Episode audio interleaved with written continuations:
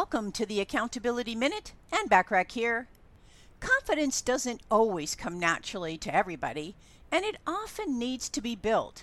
For people putting in the work to build confidence in themselves and all that they do, it can pay off immensely and lead to even greater success.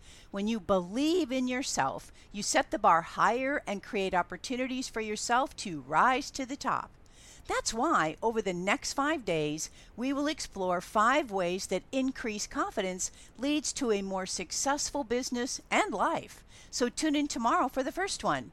In the meantime, want more from me, the Accountability Coach? Subscribe to more high value content by looking for the Accountability Coach podcast, which of course can be found at accountabilitycoach.com as well as on most podcast platforms and in most English speaking countries. I appreciate you listening.